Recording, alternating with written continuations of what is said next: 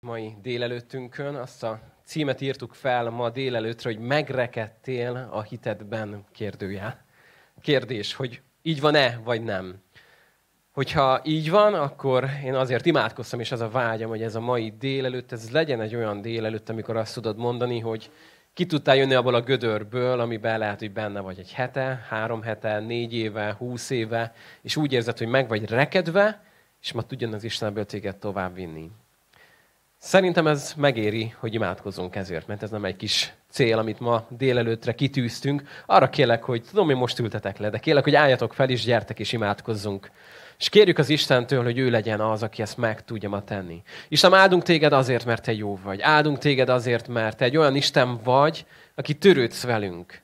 Köszönöm, hogy itt vagy ma, és ide figyelsz ránk, a te füledet ide hajlítottad hozzánk, a te jelenléted itt van velünk. És arra kérlek Istenem ma, hogy legyen ez a délelőtt egy olyan délelőtt, ami megváltoztatja az életünket. Amikor veled találkozunk, és ez a találkozás, ez mindent felülír az életünkben. Kérlek Istenem, hogy hozzá ki minket a kis komfortzónánkból is, és találkozzon úgy velünk, Uram, hogy ezt ne tudjuk kikerülni ma. Kérlek, tedd meg ezt a te dicsőségedre, Jézus. Ámen maradjunk állva, és Isten igét fogjuk olvasni Lukács evangéliumának az ötödik fejezetéből. Egy nagyon-nagyon fontos példázatot fogunk Jézustól olvasni. Lukács 5-ből kereshetnénk ki, ha bár másik három evangéliumból is könnyen kikereshetnénk, de ez, amelyik a legbővebben írja, a 33. versétől fogjuk olvasni, Lukács 5 33-tól olvasom. Akkor azt mondták, János tanítványai gyakran bőjtölnek és imádkoznak, ugyanígy a farizeusokéi, a tieit pedig esznek és isznak. Ő pedig így válaszolt. Vajon rábírhatjátok-e a nász népet, hogy bőjtöljön, amikor vőlegény velük van? De eljönnek a napok, mikor a vőlegény elvétetik tőlük, akkor majd bőjtölnek azokban a napokban. És egy példázatot is mondott nekik. Senki sem hasít ki foltot új ruhából régi ruhára, hiszen akkor az újat is elszakítja, és a régihez sem illik az újból való folt. Senki sem tölti az új bort régi tömlőkbe, hiszen az új bor szétszakítja a tömlőket. A bor kiömlik, és a tömlők is tönkre mennek. Hanem az új bort új tömlőkbe kell tölteni. És senki, aki óbort iszik, nem kíván újat, mert azt mondja, jobb az ó. Eddig olvastuk, foglaljunk helyet. Úgy indul ez a rész, amit felolvastunk, hogy akkor pedig mikor van az az akkor pedig nagyon fontos. Mert nem fogjuk érteni a példázatot, nem értjük, hogy miről beszél Jézus, ugye nem értjük, hogy mikor mondta el, mert valamiért mondta el, egy célból mondta el. Az akkor, hogy a visszaolvasod az előző történéseket, azt fogod találni, hogy Jézus éppen nagyon izgalmas időszakban van, egy nagyon sűrű napja van, elhívja Lévit, a vámszedőt, hogy szolgálja őt. Ez már nagyon sok embernek böki a csőrét, és zavarja, hogy miért válasz Jézus ilyen embereket, nem? Tehát, hogy, hogy már azt is nehéz elfogadni, hogy nem, nem a, a tipikus, klasszikusan bejáratott úton, módon keresi a rabbi tanítványokat, akik legalább tanulták a tórát, hivatalosan elismert vezetője a népnek, miért nem ott toboroz? És mindenféle jött-mentet összeszed, halászokat, vámszedőket. És akkor történik egy nagyon érdekes dolog, hoznak egy bénát, akit beengednek egy ház tetőről, megzavarva a gyülekezeti alkalmat. Képzeld el. És Jézus nem elzavarja őket, hogy itt most, itt most valami szent dolog történik, hanem azt mondja, hogy akkor most legyünk rugalmasak, és nézzük azt, hogy mi történik itt. És ekkor azt mondják ezek a farizósok, a vezetők, hogy hát ki, mit csinál ez a Jézus?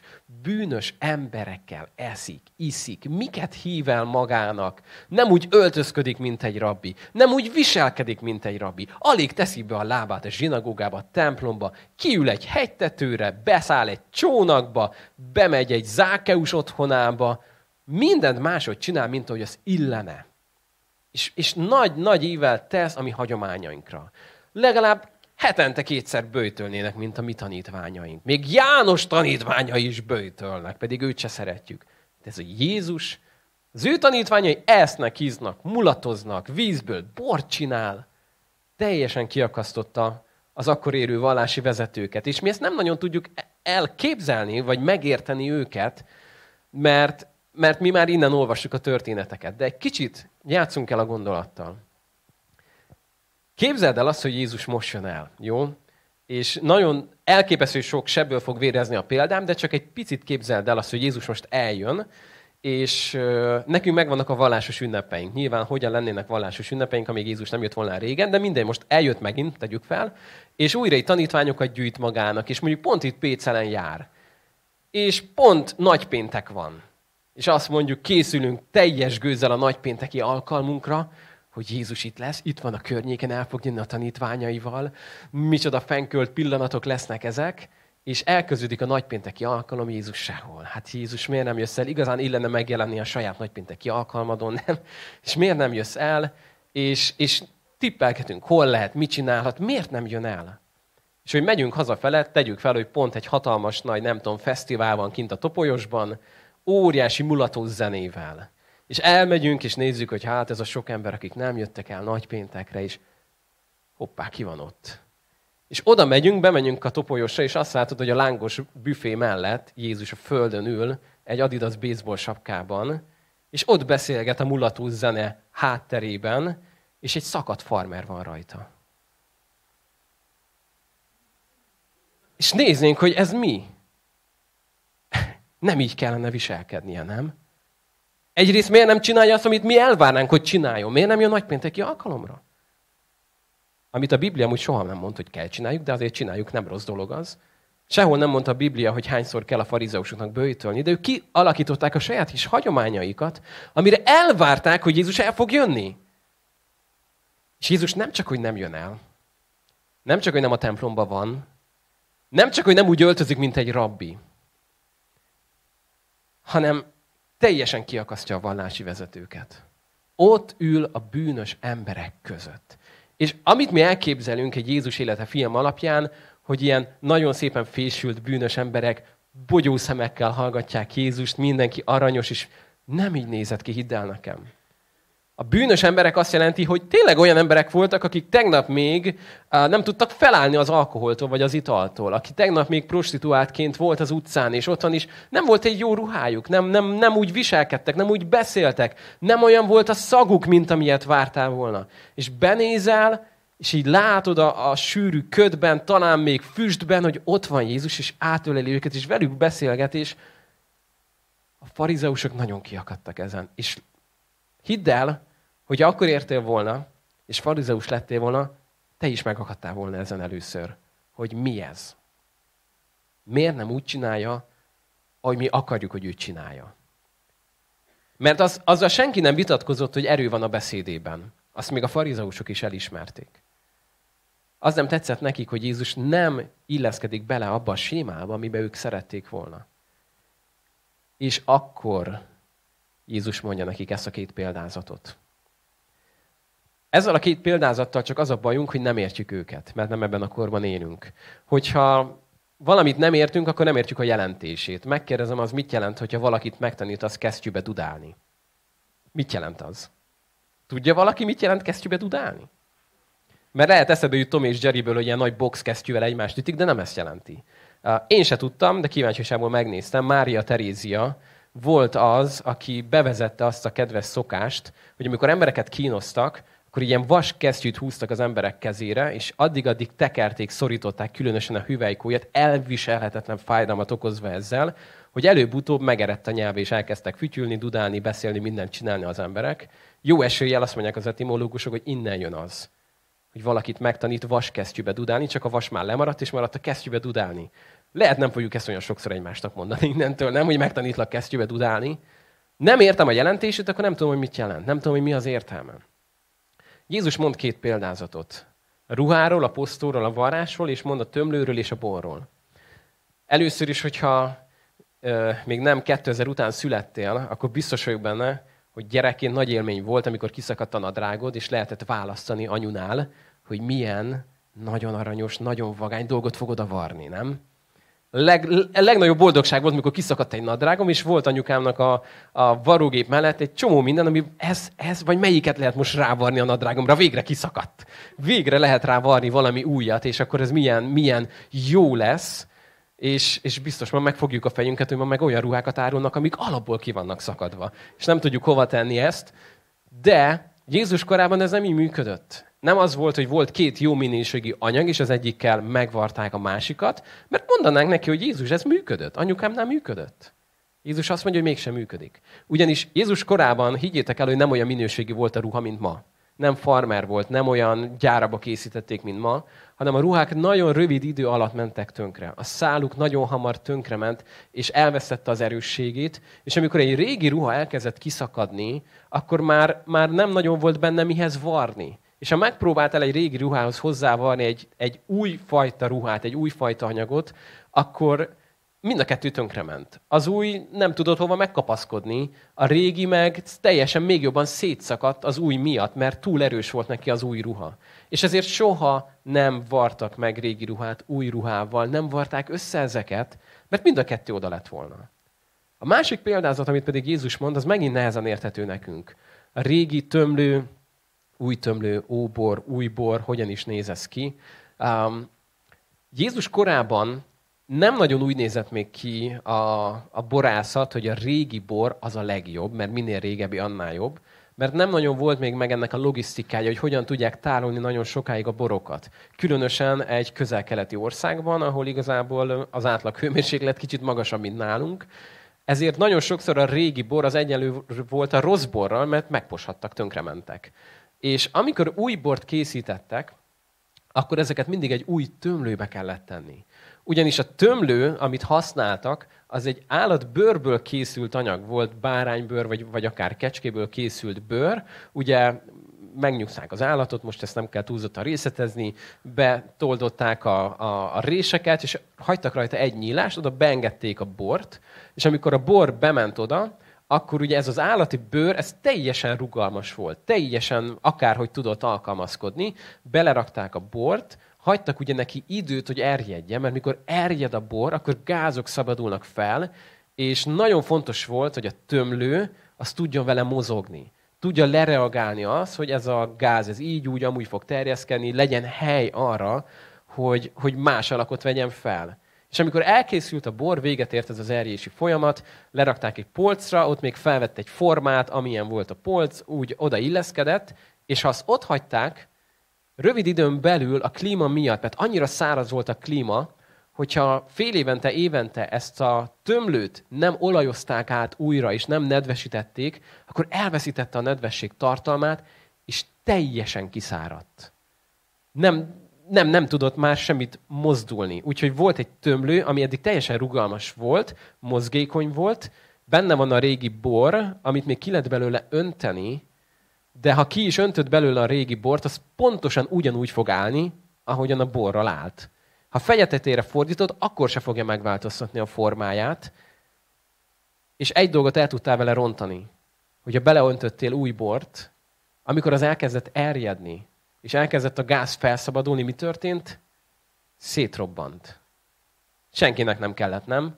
A bor is oda lett, meg még a tömlő is oda lett. Hát ezt nem fogom tudni bemutatni, de azért hoztam nektek valamit, ami talán egy kicsit tudja ezt megmutatni nekünk, hogy ez milyen, mi annak a, a, az értelme, amit Jézus akart nekünk elmagyarázni ezzel a példával. Van itt nálam egy kis gyurma. Ez, ez egy jól lezárt, szép, formálható, kényelmes, nagyon jó rózsaszín gyurma. Ezzel bármit megtehetek. Látjátok, hogy könnyen alkalmazkodik, most egy kör, most egy, nem tudom, kilapítom, most egy kígyó, most egy féreg, giliszta, bármit tudok belőle csinálni, és ha új, máshoz van kedvem, akkor más lesz belőle. Ugyanebből a gyurmából, ugyanebből a dobozból mutatok nektek egy másikat is, egyetlen különbséggel, ez egy gyönyörű delfin, nem? Csináltam belőle nektek egy gyönyörű delfint, egy forma segítségével természetesen, de itt a gyönyörű delfin. Ugyanebből a dobozból ugyanez a Play-Doh márka, tökéletesen úgy van az a rózsaszín gyurma. Egyetlen dolog történt ezzel. Mit gondoltok, akik közelebb ültek, lehet látjátok. Egy kicsit kiszáradt. Most próbálnék belőle csinálni egy gilisztát, akkor azt fogjátok látni, hogy hiába próbálnék vele bármit tenni, mindig ezt szokott hallani, hogy ezt. Recs. És bármit akarnál vele tenni, akkor csak csattog, recseg, törik. Miért? elveszítette azt a képességét, hogy meg tudjon változni. Elveszítette a képességét, hogy más formát tudjon felvenni. Maga az összetétele, az pontosan ugyanaz volt, mint ez. A kettő között egyetlen különbség volt, hogy ez még tud formálódni, változni. A másik pedig nem. Mit akart Jézus ezzel elmondani? A farizeusok felvettek egy formát, egy delfin formát az Ószövetség idejéből. Ami nagyon rendben volt sokáig. Nagyon odafigyeltek a törvényekre, nagyon odafigyeltek Istenek a rendelkezéseire. És azt mondták, hogy tanultak a babiloni fogság leckéből, soha többet nem megyünk fogságba, nem fogunk, nem fogunk báványt imádni, nem fogjuk elárulni az Istenünket, nem fogunk Baál oltárokat állítani, kritikusan oda fogunk figyelni arra, hogy senki se szedjen fát szombatnapján, és hogy, és hogy, és hogy, és hogy, és felvettek egy formát, ami kezdett kiszáradni. Kezdte elveszíteni a nedvesség tartalmát, vagy ahogy Jézus mondta nekik, kezdte elveszíteni az irgalmasság tartalmát. Ugyanis pontosan ebben a fejezetben Máté leírja azt, hogy Jézus azt mondta ezeknek a farizeusoknak, hogy menjetek el, és tanuljátok meg, hogy mit jelent az, hogy irgalmasságot akarok. Tanuljátok meg, hogy mit jelent ez, hogy irgalmasságot akarok. És ezek az emberek, akik kritikusan oda tudtak figyelni a törvényre, és arra, hogy mit jelent megtartani a, a tradíciót, mit jelent megtartani a hagyományokat, és újra és újra hagyományozták a következő és következő nemzedéknek, amikor Jézus eljött, akkor törésig vitték magukat. És Jézus nagyon sajnálta őket. Van egy hosszú fejezet Máténál, amikor egymás után mondja Jézus, jaj nektek, jaj nektek, jaj nektek, farizeusok. Én hiszem azt, hogy Jézus nagyon sajnálta őket, mert látta azt, hogy milyen szép delfin forma volt ez régen, nem?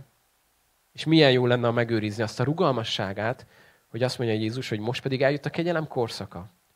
És megtanítlak titeket, mit jelent az, hogy eljött az új szövetség.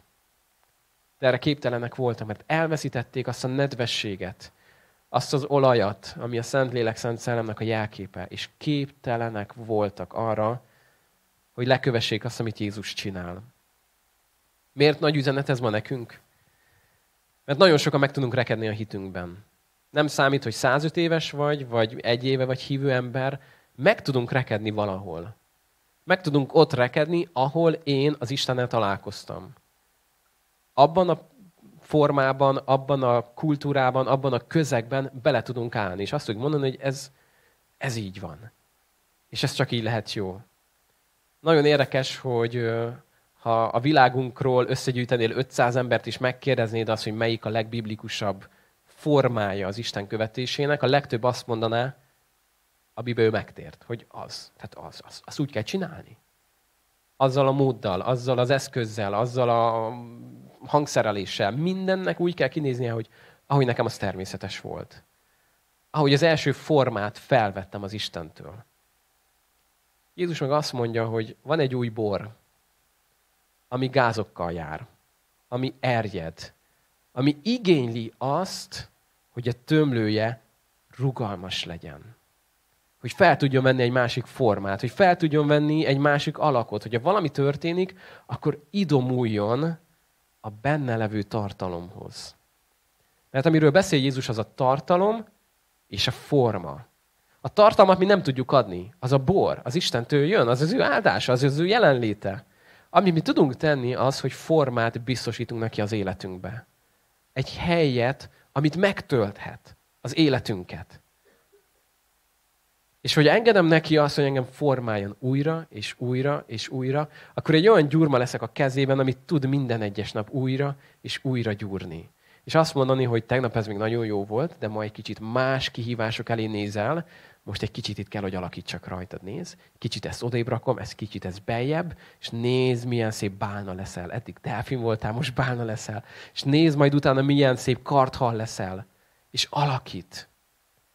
Nagyon sokszor viszont megragadunk itt, és nem tudunk tovább menni. És mi lehet ennek az oka?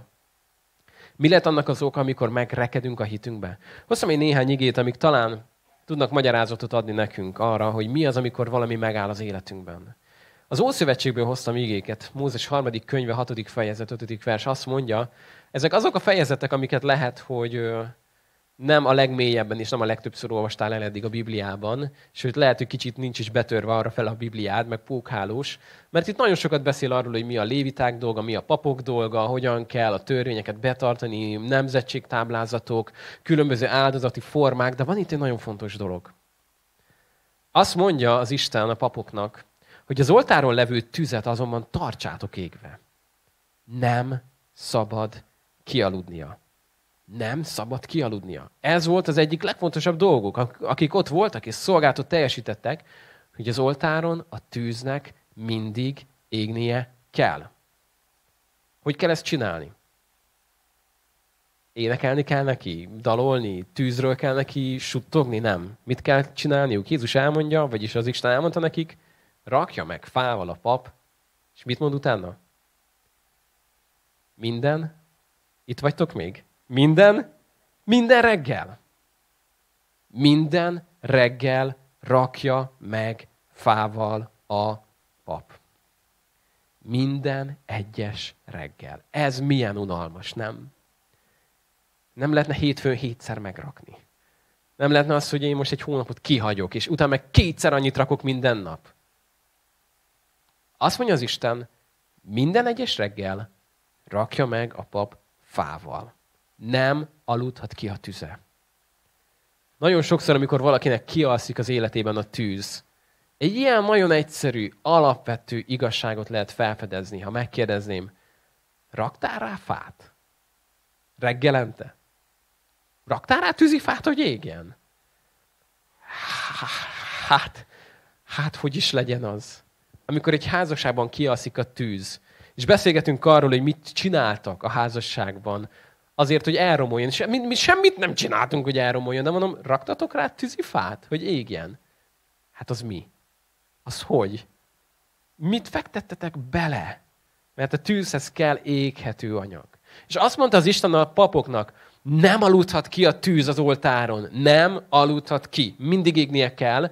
Következő mondat, rakja meg fával a pap minden egyes reggel. Emlékeztek egy héttel ezelőttről? Éjjel és nappal, éjjel és nappal. Mennyit beszéltünk arról, milyen fontos ezek az apró döntéseink? És ezt mondja itt Isten a népnek, a papoknak. Nagyon egyszerű dolog, a tűz egy egyszerű dolog. Nem kell hozzá sok minden, a ti dolgotok egyetlen dolog, rakjatok rá fát.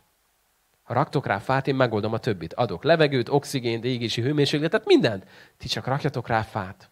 És nagyon sokszor, amikor megrekedünk a hitünkben, ez azért történik, mert nem rakunk fát a tűzre. És vannak élményeink Istenről öt évvel ezelőtt, meg tíz évvel ezelőtt, hogy mit csinált velem nyolc éve, meg milyen megtapasztalásom volt a hívő életem elején, és azokra megyünk mindig vissza, hogy mit csinált Isten akkor, meg akkor, meg akkor, és az elmúlt éve meg hát nem sok mindent csinált, úgy veszük észre, és megnézzük, hogy nem sok fát raktunk arra a tűzre. Nem sok esélyt adtunk arra, hogy a tűz életben maradjon. Ezért egy nagyon fontos dolog, hogy a megrekedtél a hitedben, hogy kezdj el engedelmességbe járni. És adni Istennek lehetőséget arra, hogy tüzet adjon az életedbe. Hogy legyen ott éghető anyag. Nyisd ki reggelent a Bibliádat, és mondd azt, Uram, itt vagyok. Miattad keltem fel. Akarok most veled találkozni. És most kikapcsolok mindent, még a telefont is, és itt vagyok előtted, hoztam tűzifát. Kérlek, adj tüzet a mennyből. Elmész vele sétálni az erdőbe, és azt mondod, Uram, itt vagyok most. Minden egyes nap kijövök, akarok veled találkozni. És odarakod azt a kis, lehet, hogy még eleinte csak egy kis apró gyújtós, de abból már valami elindul. Ezért nagyon fontos megérteni, hogy is ezt fontosnak látta.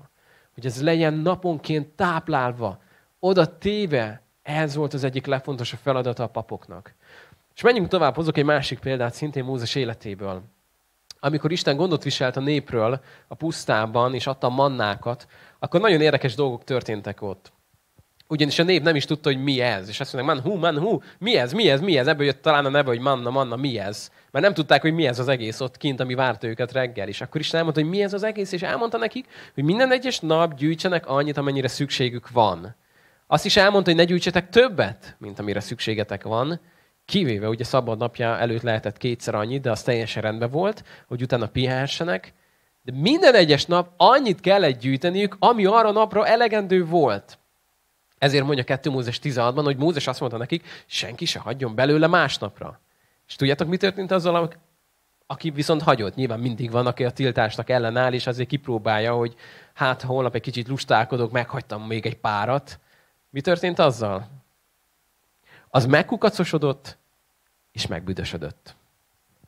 Szeretném, a következő mondatomat nagyon a helyén tudnád érteni, és ne érts félre. De Istennek a régi áldásai megbüdösödnek sokszor az életünkbe. Nem azért, mert megrosszulnak, mert azok akkor is tökéletesek voltak, hanem hogy azokból akarunk még mindig élni, amit 10 éve, 20 éve, 60 éve csinált az életemben, az meg fog büdösödni. Az meg fog kukacosodni. Volt olyan tanárod a iskolában, egyetemen, aki mindig, mikor előjött, és előhozott egy példát, egy tanítási anyagot, vagy bármit, mindig ugyanazt az egy példáját mondta el. Mikor először mondtad, ah, ez milyen jó, ugye? Ú, de jó volt. Hallottad másodszor, harmadszor, mikor huszadjára kezd bele ez a Istenem borogas, mi történik, még egyszer meg kell hallgatni, és újra és újra mindig azt vette elő, és mi lett vele? Megbüdösödött, megkukaszosodott. Ez történt a mannával, amit elraktak másnapra. Mi ebből az üzenet nekünk? Egy nagyon fontos üzenet, hogy Isten naponként gondoskodik rólunk. Naponként. Naponként akar ott lenni a hitedben. Naponként akar változtatni téged és formálni. Minden egyes nap, amíg dobog a szíved. Minden egyes nap. Én friss hívőként azt gondoltam az elején, hogy én, nekem ezzel soha nem lesz bajom. Én, én olyan ó, érzékeny vagyok Istenre, én soha nem fogok arra menni, mi volt régen. És emlékszek arra jó néhány éve, uh, mutattak a fiatalok nekem egy új, egy új éneket, ami megjelent, és meghallgattam ezt az éneket, és azt mondtam magamban, hogy hát, ez a Planet Shaker szó volt egy szám, sokkal jobb volt ez a Planet Shakers tíz éve, amikor még elindultak, akkor sokkal tisztább volt minden, sokkal mélyebb volt a daloknak a szövege, sokkal jobb volt zeneileg, meg sokkal rendezettebb volt. Most hogy néz ki az a kis tüsi hajú? Hát ez, ez, ez nem olyan jó, mint régen volt. És hogy kimondtam magamban ezt a mondatot, akkor így Isten rám köszönt, hogy én megmondtam. Én meg fogtam a fejemet, hogy Istenem, bocsáss meg, formálj engem kérlek a kép másodra. Mert minden egyes nap az Istennek formálnia kell minket. Nem fogja azt mondani, holnap kirak egy táblát, hogy elkészültél. Innentől kezdve te készen vagy. Nyugodtan pihenj, te már jó vagy, mindenki más alkalmazkodjon hozzád. Hanem minden egyes nap, mint egy gyurmát, újra gyúr egy kicsit minket. A tartalom nem változik, ahhoz ragaszkodunk. Abban nem fog formálni minket. Az üzenetét nem fogja újraírni azért, mert változik a világ. Az alapigasságokban nem fog mást mondani, mert más szelek fúrnak ma a világban. Az soha nem változik meg. De a formában azt mondja, hogy akarlak titeket gyúrni újra és újra. És akarom azt, hogy, hogy legyetek érzékenyek arra az olajra, ami életben tart titeket, Isten lelkére, szellemére. Hogy ahogyan Jézus éppen tanítja az embereket, és megnyitják a tetőt, ő nem azt mondta, hogy hát azért ez, ez, ez, ne, ez ne, hát, hát, hát nekünk tervünk van. Még én befejeztem volna, még lett volna 15 perc tanításom, Péter még mondott volna néhány befejező gondolatot, és akkor még Andrásnak is lett volna egy része, hát most mit kezdjünk velük? Hanem azt mondta Jézus, álljon meg a menet. Nézzük oda, ami most történik, amit Isten most csinál. És azzal kezdjünk valamit. És szeretnélek erre meghívni ma, hogy tudd azt mondani, hogy akarod Istennek az új borát. Akarod azt, hogy ami tőle jön, az legyen friss az életembe újra és újra és újra. És ez, amit Isten tesz, az néha bajjal jár, a mi életünkre nézve. Ezt a saját tapasztalataimból mondom legjobban. Amikor Isten újra és újra megtölt önmagával, mindig érzem azt, hogy elkezdi feszíteni. Mikor azt mondom neki, hogy Istenem, már kezdtem jól érezni magam ebben a felvett formámban. És ő azt mondja, hogy nem, egy kicsit még erjedünk ott belül. Már megint. És mondom, itt már olyan jól, itt a sarokba beilleszkedtem, és minden szép és jó volt, és ő azt mondja, hogy igen, most akkor egy kicsit viszont át fogjuk alakítani ezt, és egy kicsit máshogy kell. Egy kicsit újra meg kell, hogy változtassalak, és formáljalak téged. Hogy rugalmas legyél. Ez nem könnyű, az életünk egyik legnehezebb dolga. Azt mondanánk, hogy az ember nem szeret változni. Ezzel azért vitatkoznék, mert hogy azt mondják a munkahelyeden, hogy holnap kétszer annyi fizetést kapsz, akkor gyorsan tudsz változni ehhez, nem? Tehát, hogy könnyen tudunk változni, ha jó a dolog, és azt mondjuk, hogy értjük a lényegét, vagy esetleg jót tesz nekünk. De amikor nem értjük, hogy mi történik, akkor nehéz változnunk, mert szeretünk beilleszkedni valahova. Gyermekeim még csak néhány évesek, de amikor este mosom a fogukat, és véletlenül rossz sorrendbe teszem, és, és a fogkrémet nem úgy raktam rá, vagy a fogpiszkát nem úgy vettem ki, a fogsejmet nem úgy, akkor Elizabeth négy évesen nem, hogy apa, nem, nem, a fogsejem még nem most jön, apa. El ne felejtsd, hogy a fogsejem akkor jön, amikor ez és ezen már túl vagyunk. Mert szereti ezt a biztonságot, hogy megvan a dolgoknak a sorrendje, megvan az, hogy mit, kiszámítható minden. Az Isten meg azt mondja, hogy nem mindig mindenki számítható. Mert egy olyan világban élünk, ami nem kiszámítható. És ezért Isten népének rugalmasnak kell lenni arra, hogy azt mondta, hogy Isten itt vagyok. És lehet, hogy éppen rohansz valahova, és egyetlen dolgod volt, hogy szépen bevásárolj nyugalmadban a Lidlben, és hogy mennél be, és tudod a kosarat, Isten megérint, és azt mondja, állj meg. Látod ott azt az embert? Menj oda hozzá. Nem már. Én nekem nem ez volt a formám ma estére. Én nem, én nem, és én nem akarok ilyet. Én, én nem vagyok az a típusú ember, aki csak úgy oda menne ahhoz. Hát vannak ilyenek a gyülekezetünkből is, de én nem vagyok az. És azt mondja hogy tudod mit? Kicsit átgyúrlak, jó? Ez erjedéssel jár.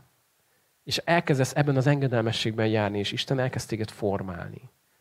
És bátorítlak ma erre, hogy tudd ezt, ezt oda engedni az Istennek az életedet. Legyél fél éve hívő, találkozz csak most az Istennel, vagy legyen már 80 év Isten tapasztalatod, mindegyikünknek szükségünk van arra, hogy azt mondjuk Istennek, hogy nem a tömlő a lényeg. A tömlő kell, hogy megtartsa az új bort. Hogy ne, ne folyjon el Istennek az áldása. Egy nagyon érdekes dolog, egy szakértő azt mondta, aki missziológusként vizsgálta a világnak a nagy ébredés történeteit. Azt mondta, hogy legtöbbször akkor értek véget az ébredési mozgalmak, amikor jött a bor, jöttek a megtérések, Isten jelenléte, kiáradása, majd próbálták a vezetők azt belekényszeríteni egy tömlőbe. Egy nagyon merev tömlőbe, hogy ettől kezdve akkor ennek így kell működnie. Mindig ugyanígy, és ennek így kell, ezt úgy, ezt így énekeljük, ez úgy fog történni. És nagyon sokszor akkor az ébredéseknek van egy kezdő dátuma, és van egy befejező dátuma. És kell, hogy az Isten újra és újra formáljon minket. És ehhez mi kell? Először is kell az, hogy odaadjam neki az életemet, és azt mondom, Uram, amit akarsz az életemmel, azt tedd meg. Itt van az életem, a tied. Formálj olyanra, aminek akarsz. A te fiat képmására. És higgyétek el, hogy az én gyurmámon még rengeteget kell gyúrni az Istennek, hogy abból Jézus úgy kiábrázolódjon, hogy ő szeretné. Újra, meg újra, meg újra fog gyúrni, még rengetegszer. De kell az is, hogy azt tud mondani, hogy én naponként odadom az életemet erre az Istennek. Minden egyes reggel kimegyek a tűzifáért, és újra rakom a tűzre. Újra oda rakom. Mikor könnyű életbe tartani egy tüzet? Ha volt cserépkájhád, vagy raktál ki nagy tábortüzeket, akkor tudod, hogy amikor még jól ég a, a tűz, és akkor gondolsz arra, hogy nem sokára el fog égni róla ez a sok fa, és időben gondolkodsz, időben kihozod rendszeresen rá a fát, akkor nagyon könnyű dolgod van. Rárakod, és mész tovább, és pihensz. Ha olyat is csináltál viszont, hogy nézed a tábortüzet, és nézed, hogy szépen leégett, és azt mondod, hogy na hol a fejsze? Menjünk, vágjunk egy jó kis vizes fát. Akkor tudod, hogy ez nem lesz jó, nem? Mert újra el kell majd egy csomó időt töltsél azzal, hogy életre keltsd a tüzet, amit hagytál kialudni. De ha kialudt, akkor gyere az Istenhez, és kér tőle ezt a tüzet. És azzal hadd fejezzem be, hogyha már nagyon régóta kialudt a tűz az életedben, hidd el, hogy Isten azt is tudja lángra kelteni. Tudod, hogy hogy? Illés, amikor ott volt Kármel hegyén, és megengedte a Baál papoknak, hogy ők próbálkozzanak a tűzcsiholással, az ő istenségeikkel, és nem sikerült nekik, akkor azt mondta Illés, hogy hozzatok ide sok-sok vödröt, és borítsátok le vízzel négyszer is, vagy háromszor, nem is tudom már, az egész oltárt úgy, hogy úszott már minden a vízben. Hogy nehogy azt mondja valaki majd, hogy a baálpapok már meglazították a csavart, nem? Hogy már félig begyújtották, és Illés csak pont jókor lépett oda. Azt mondja Illés, öntsétek le az egészet vízzel. És akkor Illés hátralépett, és azt mondta az Istennek, hogy Istenem, akkor most te jössz. Én megcsináltam, amit kértél, ha most adsz tüzet, akkor lesz tűz, ha nem adsz tüzet, akkor, akkor nagyon majd bajba leszek. Hátralépett, és mi történt? Jött a tűz a mennyből, és felnyalt az egészet, mindent, még a vizet is, teljesen. Ilyen az, amikor azt mondod Istennek, hogy Uram, kérlek, add a te tüzedet emberileg nézve minden áll a vízbe. Ez nem fog begyulladni soha. Annyira száraz vagyok, annyira vizes az életem, hogy ebből nem lesz soha semmi tűz. De amikor mégis odalépsz az Isten elé, és azt mondod, Uram, itt vagyok, kérlek, add a te tüzedet. És megteríted neki az oltárt, akkor az oltára Isten mindig tűzzel felel. Ez hozzátartozik a jelleméhez. Ha van egy előkészített oltár, akkor ő tűzzel felel.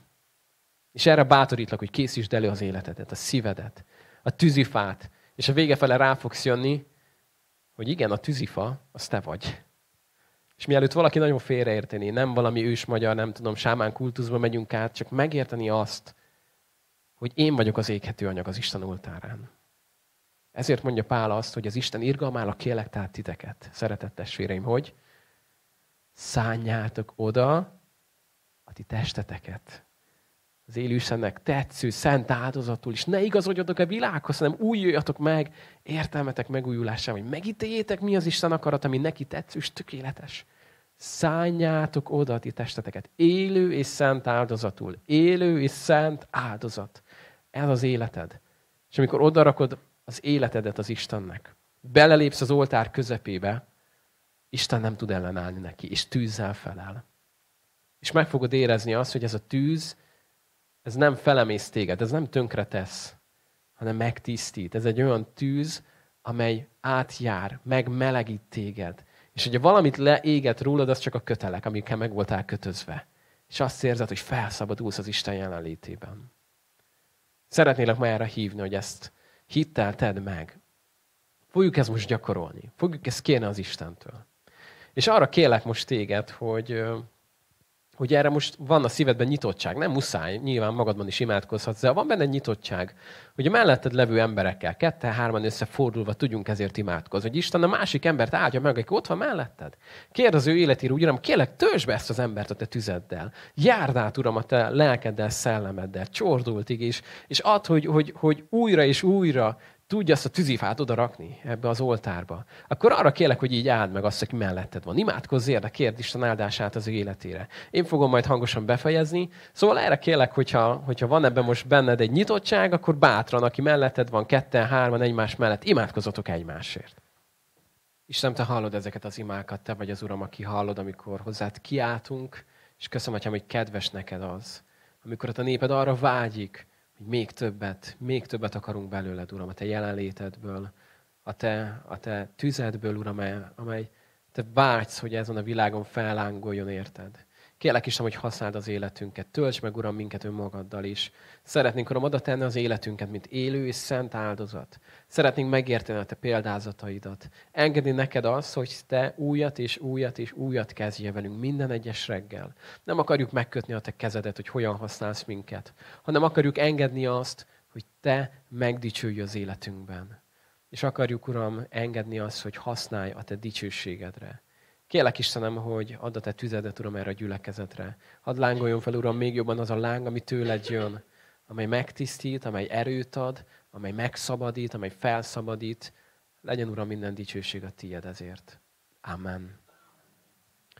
Folytassuk Istennek a dicsőítését most.